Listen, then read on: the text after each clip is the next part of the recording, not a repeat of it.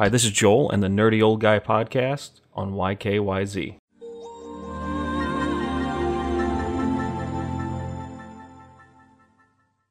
Hello, and I'm going to take and I want to do another shout out to uh, Addie over at uh, Music and Peace because I want to steal kind of her idea a little bit because lately I've been talking about a lot of negativity in video games, and I'm starting to wonder if I'm entitled because normally it would be well this is still art it's still a video game yada yada yada. Over on her channel check her out i commented that it's the artist's product they can put out whatever they want and i don't have any right to tell them what to do. I just vote with my wallet. If i don't like it i don't buy it.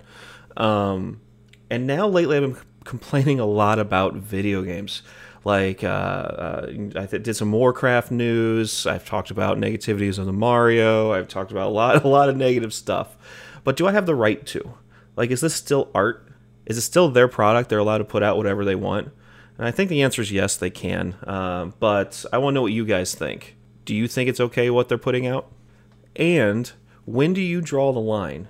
When are you like, okay, it's not, it's this game stinks, but they tried their best? What is your opinion on where video games stand today?